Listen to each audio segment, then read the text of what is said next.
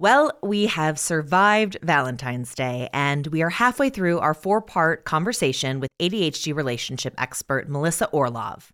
Feeling pretty good about life right now, you guys. I hope you're feeling the same. My name is Lindsay Guentzel. By now, you should all know the drill. Refocused is a podcast all about attention deficit hyperactivity disorder. And as I mentioned, we're in the midst of talking all about relationships with Melissa Orlov the wonderful human behind ADHDmarriage.com.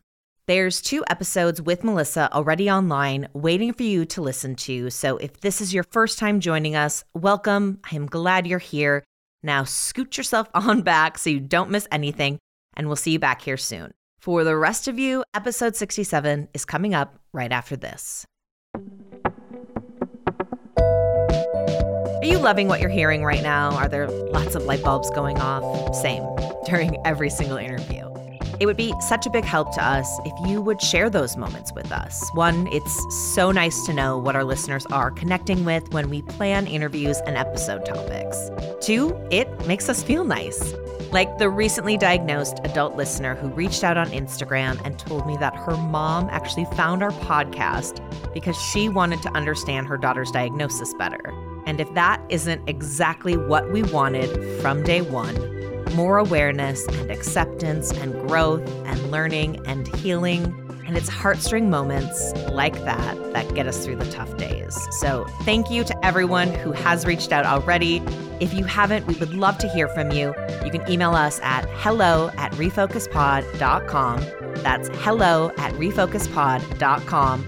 We're also on social at refocusedpod.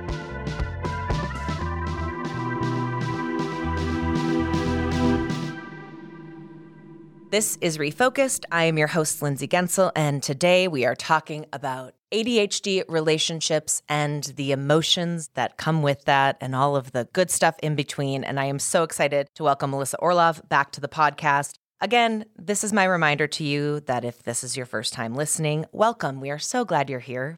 But there's so much that you've missed, and especially there's so much that you've missed with Melissa. So make sure that you go back to February 6th. That's the first of the four episodes that we are sharing throughout the month of February as we talk about ADHD and relationships.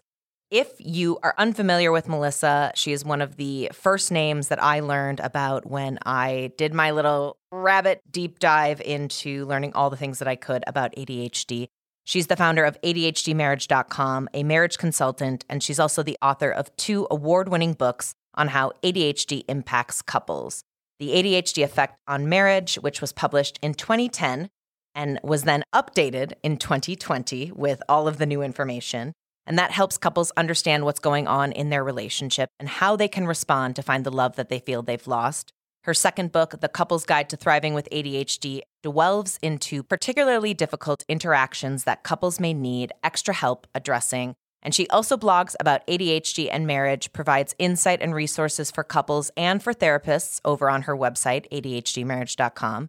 She also teaches therapists how to help couples navigate challenges associated with ADHD, and her expertise has been highlighted in the New York Times, US News World Report, and many, many more. And I am so grateful to have her here on Refocused. And like I said, this is episode three of four. So there's so much that you've missed. Make sure you go back and listen to it because today, Melissa, we are going to dive into emotions. And there is a lot that goes there the good, the bad, the ugly.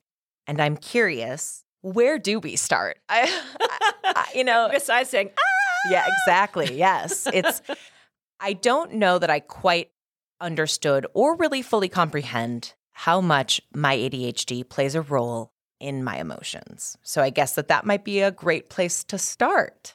It's interesting. I listened to a talk not too long ago about the history of ADHD and emotions. And it turns out that one of the diagnostic criteria for ADHD for a long time was actually emotional difficulty with managing emotions, and that it was taken out by the APA in their wisdom at some point not that long ago. And now they're having a conversation about putting it back in because the research is really clear that one of the core characteristics of ADHD is emotional dysregulation, ups and downs.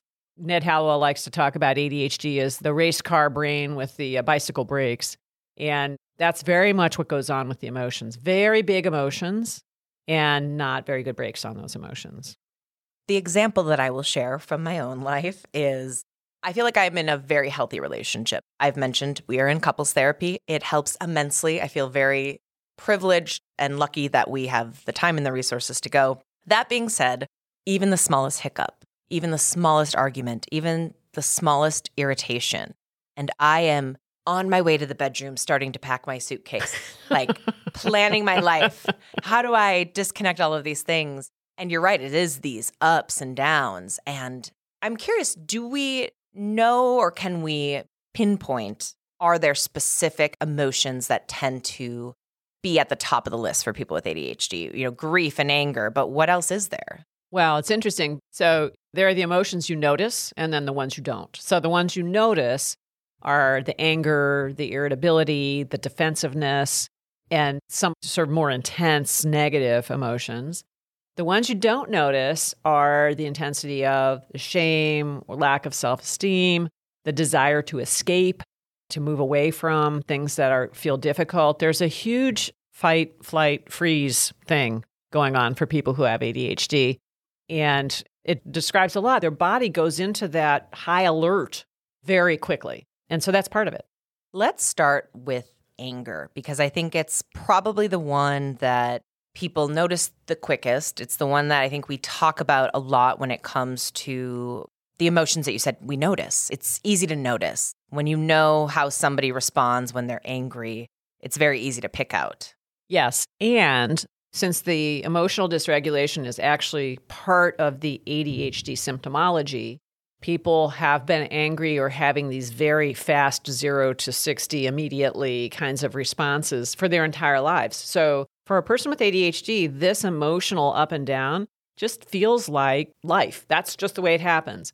And when you get into these struggling relationships, there's a lot of blame. Well, if you would just treat me better, I wouldn't be so angry or whatever. And they're not taking into account the fact that the anger is there. But what you see is very, very fast escalation into anger immediate irritability, it's not really understandable to the other partner because the things that trigger that anger don't seem to be that big lots of times to the other partner.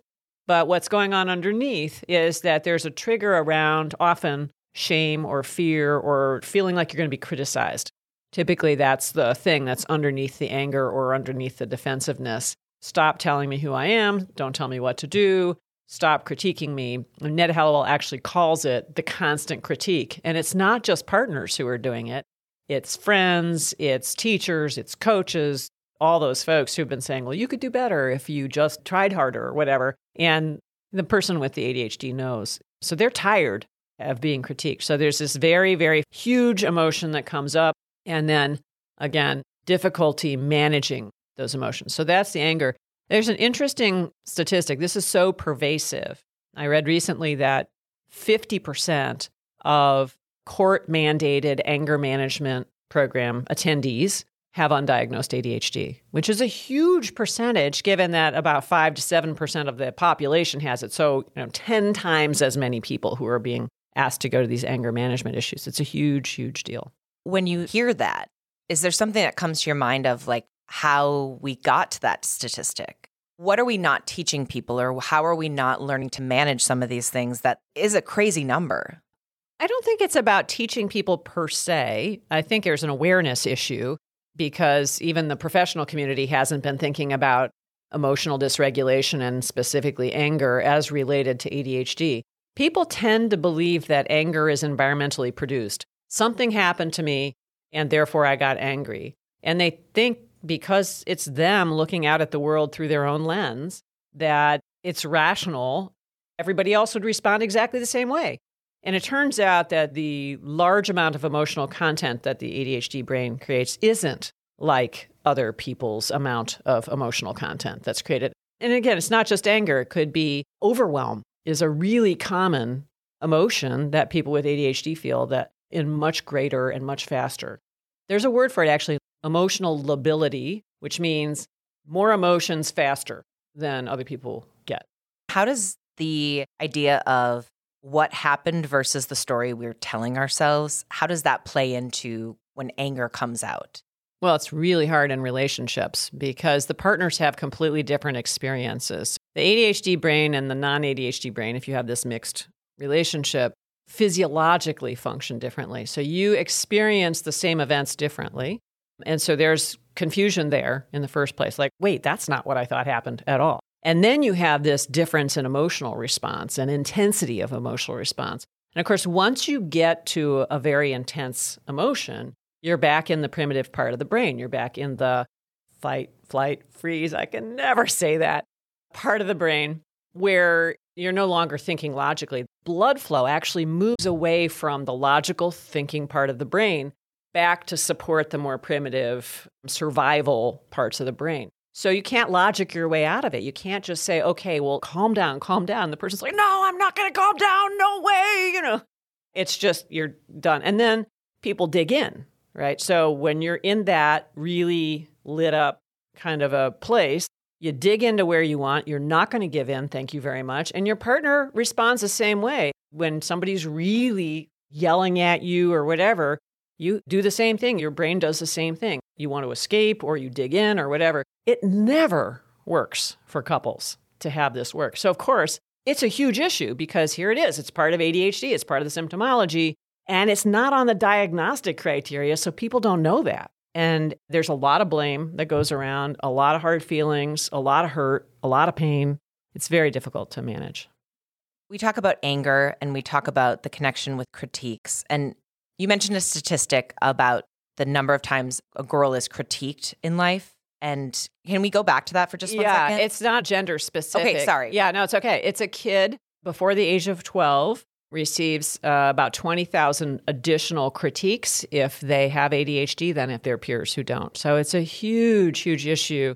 And one of the underpinnings of the anger, anger is sort of this over like, doesn't feel good ah, emotion, but underneath it, there's something more nuanced. And lots of times underneath it for ADHD is the shame or low self esteem or not feeling like you're going to be able to handle whatever the situation is. I mentioned my partner is very A to Z. I get to Z, but how I get there is going to look different every single time. And one of the things that we've had to work on communicating is when I want help and when I don't want help, and what unsolicited advice will do to me, which is it does make me angry because all of a sudden it kind of probably brings back these memories of feeling like I'm not capable of doing something or that the way I do something is wrong because it's not quote unquote the right way. And I have to imagine that communication in this is probably one of the toughest parts to add in because no one wants to communicate calmly when you're angry. Well, and even before you get angry, what you're talking about is really setting um, boundaries, kind of. Well, no, I was actually going to go in a different direction. Okay. I mean, setting boundaries is really important, and we can talk about that. But partners think they're helping. Let me help you with this. The rest of that sentence when you have ADHD is because you can't do it yourself, right? Oh, why don't you sort the laundry this way? The rest of the sentence is because you're not sorting it the way I like. And so all of these quote unquote helpful things really trigger people with ADHD. And it's confusing for the other folks. They're trying to do their best, even though once you say to them, like I say this all the time to non ADHD partners, okay, let's think about what you're really saying here. You say, oh, that's not a critique. I'm just helping out. I'm going, yeah, no, it is a critique. Absolutely, it's a critique. So let's actually look it in the eye and call it what it is, which is your partner's not doing what you expect or want, and you want to change that. And they hear that loud and clear. And so that's part of what triggers that sensitivity. So when you talk about having this communication around when you need help or when you don't, one way to do that is to make the relationship be open and trustworthy enough so that the time that you get help is when you ask for it, not when your partner is critiquing, like, oh, well, they could use help right now. You don't want that. You want it when you ask for it, you know you could need it for whatever the assistance is. And at that point, the partner willingly jumps in to do whatever the thing is you're asking. Do you find that people with ADHD who come to you and who are having these conversations have a hard time going back to some of those triggering moments and explaining that to their partners because I think for me, a lot of the stuff that really shaped who I am right now and not in a good way is stuff that I have packed away in boxes and I've taped up like double time and I have thrown into the warehouse in the back of my brain. And it's not until I connect the dots where I go, oh, that's what that is. But it's not fun to revisit that stuff. No, it's not. And I would say in general, so one of the benefits of having ADHD is a very present moment focus. And I try to work with couples to say, look, let's just take most of the past. You can't take it all, but let's take most of the past and put it as we did the best we could do. We didn't really know what was going on and start fresh as best you can. There will be things that you bring forward the shame, interactions that trigger one or the other of you, an anger or resentment, a feeling that you bring forward. But deal with that in the present moment as it's showing up for you right now, rather than trying to understand what was happening in the past. Because what was happening in the past was undiagnosed ADHD symptomatic behaviors and not particularly nuanced or good responses to those behaviors because neither one of you knew what was going on. And you can sort of just all lump it together. So if you focus in on what's going on right now, then you can use the tools, you can use more empathy and understanding to start changing things that make sense for you moving into the future. From where we are right now, does it make sense to talk about shame? Because I kind of feel like shame and anger tie together in some ways, especially with how we respond to things. They do, for sure. The wells of shame are very deep for most adults who have ADHD. If they don't feel they have much shame, they probably just haven't addressed it yet, quite frankly, just because it's hard not to walk away from that experience that those kids have with people, teachers, parents, coaches, people that they wanted to trust and who inadvertently, lots of times, gave these critical messages to them. So it's a place of great hurt and trauma, actually. And one of the things that is helpful for adults with ADHD is to actually name it as such. Yes, there's a great deal of shame and embarrassment. Yes, it is, as Freud says, this is a master emotion. It is an emotion that impacts everything else what you choose to respond to, what you choose to escape from, how you respond to something, all of that stuff is impacted by shame. You can go to therapy, particularly cognitive behavioral therapy, to try to address feelings of shame. But having be sort of out on the table is really hard, but also really useful. If you can say, look, that starts to feel, hey, Mr. Partner or Mrs. Partner or whomever, however you want to genderize it, if that's a word, I'm starting to feel mm-hmm. shame or I'm starting to feel these negative emotions. I need to step back and recalibrate for a while. If you can get to a place where you're capable of doing that, the relationship and the interactions in that relationship will be improved really hard to get there because of the nature of shame. You don't want to name it when you're feeling it because you're ashamed of it, right? So it takes a good deal of work and bravery and courage to be able to actually start to make it more visible to yourself and to a partner. It's a huge factor in defensiveness. It's really often behind defensiveness. Now, it's not just on the ADHD partner, also the other partner has a role to play. Being much more sensitive to what they're actually saying to their partner between the lines is really helpful. Being more compassionate about how hard it is to live with that shame and to manage it and get around it as best as possible. To make the responses when shame or other things are brought forward be positive and rewarding rather than punishing or cutting down a partner or whatever. And on the non ADHD partner side, there's a lot of resentment and other things that are going on. So those aren't always easy to access either. I'm wondering if you could help paint a picture of how shame can come out for a person with ADHD, because I can think of my own experience and it comes out in the way that you think it would, like embarrassment and pulling away and hiding. But I also have read stuff where shame can produce almost like love bombing behavior. and so it feels like it's both ends of the spectrum. And I think there are a lot of people who are processing shame and maybe don't even realize that that's what's happening.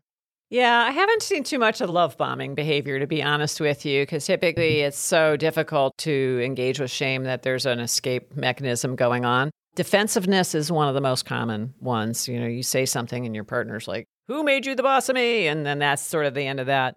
Another actually way that it comes up is in cover ups and lying. And I give an example in my course about a man who agreed and told his partner, I'm not going to use chewing tobacco anymore. And then he went out and he bought some chewing tobacco on an impulsivity thing. You know, he just saw it and like, oh, I'll get some of that. And then he realized what he had done. So he hid it in his drawer and she found it and she got furious with him. And of course, that was a shame thing. Like, oh, oops, I made a mistake again. I better hide it. If he had gone to her and said, okay, you might see this chewing tobacco in the trash. That's because I bought it impulsively. And now I'm tossing it out because I didn't really mean to do that. And we had this agreement. She would have been fine. It was the fact that he hid it that made the interaction so negative. And what's behind that? And I asked That's that. the shame. Yes, I asked that. My partner, John, doesn't think I'm a good liar, but I think I'm a pretty good liar because I've spent my entire life covering up little white lies. Yeah. Because it is shame. Like you make plans with someone and you don't put it on your calendar and you forget. So then you lie about traffic or you lie about a flat tire or whatever it is because somewhere along the line, you made a mistake and someone made you feel a certain way about it. And so then the rest of your life now is spent like in this balance of white lies and if you just came forward and said, Hey, I bought this chewing tobacco. I made a mistake. I don't want to do this, but it was this impulsivity. And in a sense, it also is an addiction. And so you have to kind of clear the air. Yeah, you do. It's sometimes it's small things and sometimes it's really big things. I had a man who lost his job because he had difficulty with the paperwork and the organization stuff. So directly related to his ADHD executive function issues. Then he went and got another job, same title, lost that one for the exact same reason. Then he went and got another job, lost that one for the exact same reason. And by the third time that he had lost it, he ended up pretending that he still had his job and going out of the house in the morning and then coming back at the right time. His wife figured it out because she saw his job posted in a newsletter. It makes you want to cry when you hear stories about that, but there was so much shame about that. And of course, the obvious answer to that is for him to get executive function training so that he can, in fact, not have that problem again in the future. But he also didn't want to deal with the fact that he had these problems. And that was part of the shame as well. So, as they say, it's a master emotion. It keeps you from doing things that make logical sense, but which emotionally you just can't quite face because it triggers that shame. Is it possible to move past shame? Yes. It is. It's hard because this is many, many, many years of people telling you, you have this voice on your shoulder going, yeah, yeah, see, you did it again, you know, and you have to really fight that and replace that story with something else. And I think it's a multi prong approach. First of all, getting better management of the ADHD so that you make mistakes less often or you're more reliable is another way to think about it. So that's one part of it. And another part of that is probably cognitive behavioral therapy, again, which works specifically on identifying the stories that hurt you and giving you replacement stories that you can use when you start to fall into those feelings again. And I'd say the third area is making sure your partner is well aware of it so that they're not triggering it by mistake. I mean, sometimes they're going to trigger it anyway, but so that they're not just sort of stumbling into that shame and triggering you. And this is, I had talked before about imbalances of power and the parent child thing. This is one of the problems with parent child is that that parent figure regularly makes the ADHD partner feel less than. You mentioned when we started talking about shame and looking back at kind of our lives when maybe there was a point where an adult let us down. And it made me realize this moment that I had a realization. It was actually at the International Conference on ADHD in Dallas just in November. And I had an incident happen in middle school where a couple of my classmates made the We Hate Lindsay Guentzel petition and Ugh. went around the school and had everyone sign it. And then they delivered it to my locker at the end of the day. Like in my mind, it was like trumpets were blaring and whatnot. And I didn't tell anyone. I was so embarrassed. I didn't go home and tell my mom. I didn't go home and tell my dad. In fact, I didn't tell my mom until a few years ago. I think my sister found out like one of the latest episodes of the podcast that came out after I had this realization because I had this moment at the conference where I had this kind of the dots connecting where I thought, I volunteer in a school, so I hear so much. And I'm only there for four hours a week. And in my head, I'm going, there's no way that in that school there was not one adult. They knew what was going on, or they had heard rumblings of it, and not one person stepped in. And I get it, it's like probably 1998. It was, well, let's say, a different time. But in my head, it was that moment of realizing, like, I got let down there. And I let that moment where kids did something cruel And kids do cruel things because we don't know better. But again, you go back and you think of all the things that teachers hear on a day to day basis. And not one person like pulled me aside or called my parents. And I would like to believe that maybe they didn't know. But I also have a really hard time believing that. There's so much there. I'm so sorry that happened Well, to you. That's you really horrible. Yeah, it, it, it was really horrible. And again, I go back to kind of the things that you tuck away in boxes and pack up. But it's hard to move on from something when you are not the one who has any control over it. I Oh. didn't do anything. Right. And if you think about those 20,000 injuries before the age of 12, it's not just one or two Right. adults, it's many, many of the other people in the lives of that child. It's hugely traumatic. And I'm not surprised at all that you're packing it away in boxes because I sure would too. Yeah. I mean, it would be just really hard to look at that. And you can know rationally that you couldn't control it, you weren't in charge of it, but that doesn't make it feel any better. No, it doesn't. And, you know, the way the brain works is when you ruminate on those kinds of things, you actually relive them. And that is one of the reasons why I say to people, hey, can you cut the past? Let's just not think about the past until it actually is intruding on the present moment, which that still might, because that sounds like a very traumatic episode for you and a standout episode. I mean, I can't imagine the pain that that felt. I actually think in the moment, I locked a lot of it away. And I think now I'm looking back and going, what else did I lock away? If I could put that away, what else was there? And I'm glad you said the word rumination because it's one of the first things that I learned about after I was diagnosed, where I went, oh, this is what I have been doing for so long. This feeling of, I'm going to sit and think about this thing for as long as possible, but never really telling myself that the outcome's not going to change. Well, as human beings, one of the drives that we have is to create a story that makes sense of things. And I think the story that makes sense of things in that one is pretty straightforward. You had ADHD, you got treated the way people with ADHD got treated. You didn't know about it at the time, you had no coping strategies for it other than to lock it away, and you can't do anything about it. You did the best you could do as that child and as a young adult and et cetera. And so just to sort of use that as the story without having to do any other look at it can be very freeing. Otherwise, you're just mucking around. And as you say, it's not going to change what happened. Now, that doesn't mean you shouldn't grieve it. And there is a lot of grief. When people get diagnosed with ADHD, one of the things they say is, wow, now finally I have an explanation. And the next thing they say often is, I wish I had known about this 20 years ago because my life would have been completely different. And they're right. It might well have been very different, but they didn't know. And many people didn't know 20 years ago. For that matter, many people don't know now. So, Yeah, the grief that comes with it. And I feel like that's a great segue to it because it is astronomical. And I feel it all the time as somebody who is, I've mentioned, very career driven. And I look back at failing out of college twice and this undiagnosed ADHD that was sitting there and these dopamine trips I was chasing around campus, you know, not going to class and doing all of these things. And it is a challenge every day to stay on course. But a part of my path forward is working through the grief of that time and that energy and that opportunity that's lost. And I think the more people who are being diagnosed later in life, it's just going to continue to grow because we are losing out on things because of these unknowns. You know, people didn't know and they still don't know. And there are still people out there. I see them in the comments all the time who are saying ADHD isn't real. This isn't a thing. This is just your excuse to be lazy. I have to say, I am the least lazy person I have ever met. I don't know how to be lazy. So when you say that to somebody who has ADHD, it's like it just proves you have no idea what you're talking about. right. And actually, I see that all the time. People that I know with ADHD are definitely not lazy, almost without exception. Yeah. because they have all this work to do to manage their lives to keep them on track, as you say.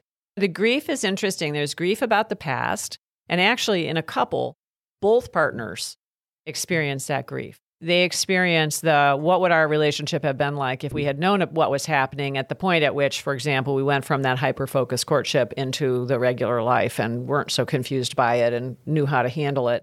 And I had all these dreams of what my relationship would be like. And it's turned out to be completely different than I thought. And so there's grieving over that. And then there's grieving over what could the ADHD person have accomplished or could they have held their job or whatever it is. So there's a lot of stuff in the past. There's also grief in the present moment, which is Why is it so hard? Why does it have to be so hard? Every day I can't let up. My life is ready to fall apart if I do. And how unfair that feels. And so there's just dealing with that also, which is just sort of the reality of having ADHD. ADHD has been demonstrated over and over and over again to be a true challenge in one's life across almost every domain of that life. And it isn't fair.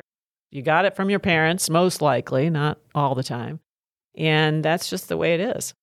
What would be your suggestion to somebody with ADHD who's listening to this and is hearing us talk about the emotions and is feeling like some of the things that they do in life is a manifestation of them responding to these feelings. And maybe it's coming out in a way that they don't like, that they're getting angry because they're getting critiqued and they don't know how to communicate that. Is there a starting point? Is there a good way to move forward that is helping them heal the past, but also working towards like a better future? Yes. So I would separate out anger from other emotions anxiety, depression we haven't talked about, but those right. are really common as well. There's uh, quite a bit of work right now on the anger and what you do with the anger. And it turns out that these big emotions, and particularly the anger emotions, they depend upon the biology of the brain, depending upon what version you have and which areas of the brain are impacted specifically for you. One of the best options is actually medication. And the medications are different classes of medications that work across these different brain areas that work differently. So you have to figure out which one is the best one for you. But for some people with ADHD, that's the first place to go is to talk to a doctor about the anger management through medications because if it works for you, it's life changing, completely life changing, and really set you on a completely new path. With the other emotions, the shame and some of the other issues that are going on, that is more likely to be dealt with through therapy also by being open with your partner about it and getting co educated on it. So, a partner who's married to somebody or partnered with somebody who has ADHD who does not acknowledge the importance of that ADHD and also to their own responses is really hard to work with. So, getting the other partner aware that this is not intentional, this is not that the partner is a good person or a bad person, it has to do with symptoms, and to learn much more about it is a good first step. And then a professional therapist who understands ADHD. One of the issues is a lot of therapists don't understand ADHD. And particularly in couples therapy, that's a problem because they tend to side with a non ADHD partner, say, oh, well, you should just try this. And why can't you do that? What's wrong with you? And it goes really bad very fast. So you have to find somebody who's ADHD savvy. I want to talk about that, but I'm going to save that for our fourth and final episode as we dive into ADHD and relationships throughout the month of February. So I'm going to write that down. We're going to talk about therapists and ADHD and what you should be looking for. And also, I'm curious to know like the changes you've seen and if more therapists are adding ADHD into their specialty. So we will get to that on our fourth and final episode of Refocused. This is a conversation that we're having. There's four of them. You can go back and listen to number one, number two. This was number three. And next week, we'll have number four with Melissa Orlov. She is the founder of ADHDmarriage.com. She's also a marriage consultant and the author of two award winning books on how ADHD impacts couples. And if you have not been to her website, ADHDmarriage.com, I highly, highly recommend heading over there and checking it out. She has a bunch of stuff that will provide you so many insights and resources. And one of the things that I am really, really pushing you to check out are the couple seminars that she does. She does two to three a year, they're live via Zoom. They've helped out so many couples improve their ADHD impacted relationships. And the amazing news is that if you can't attend one of the live versions, there is a self study version available through her website. So that is ADHDmarriage.com. Refocused is a collaboration between me, Lindsay Guentzel, and ADHD Online, a telemedicine mental health care company that provides affordable and accessible ADHD assessments and treatment plans, including medication management and teletherapy. To learn more about how they can help you, head to ADHDonline.com. The talented folks behind today's episode include, and I am so grateful to be working with them, coordinating producer Phil Rodeman, Sarah Platinitis, writer Sarah Gelbard, who led research for today's convo, Al Chaplin, who managed all of our social media production. As always, shout out to Keith Boswell, Claudia Gotti, Melanie Mile, Suzanne Spruitt, and the entire team at ADHD Online for all of their ongoing support. Bearbeat Productions is the team behind today's edit, and a big shout out to the team at PS Creative in Phoenix for handling all of our production needs on site. Our show art is created by Sissy Yee of Berlin Grey, and our music was created by Louis Inglis, a singer songwriter from Perth, Australia, who was diagnosed with ADHD in 2020 at the age of 39. Links to all of our partners we work with are available in the show notes. To connect with the show or with me, you can find us online at RefocusedPod as well as at Lindsay Guentzel. And of course, you can email us hello at refocusedpod.com that's hello at refocusedpod.com. And of course, coming up, we have part four of our conversation with Melissa Orlov, where we talk about so much great stuff, but most importantly, one of my favorites, well, one of my least favorite parts of ADHD, but a favorite topic to talk about rejection sensitive dysphoria. That's coming up next week on episode 68 of Refocused with Lindsay Guentzel.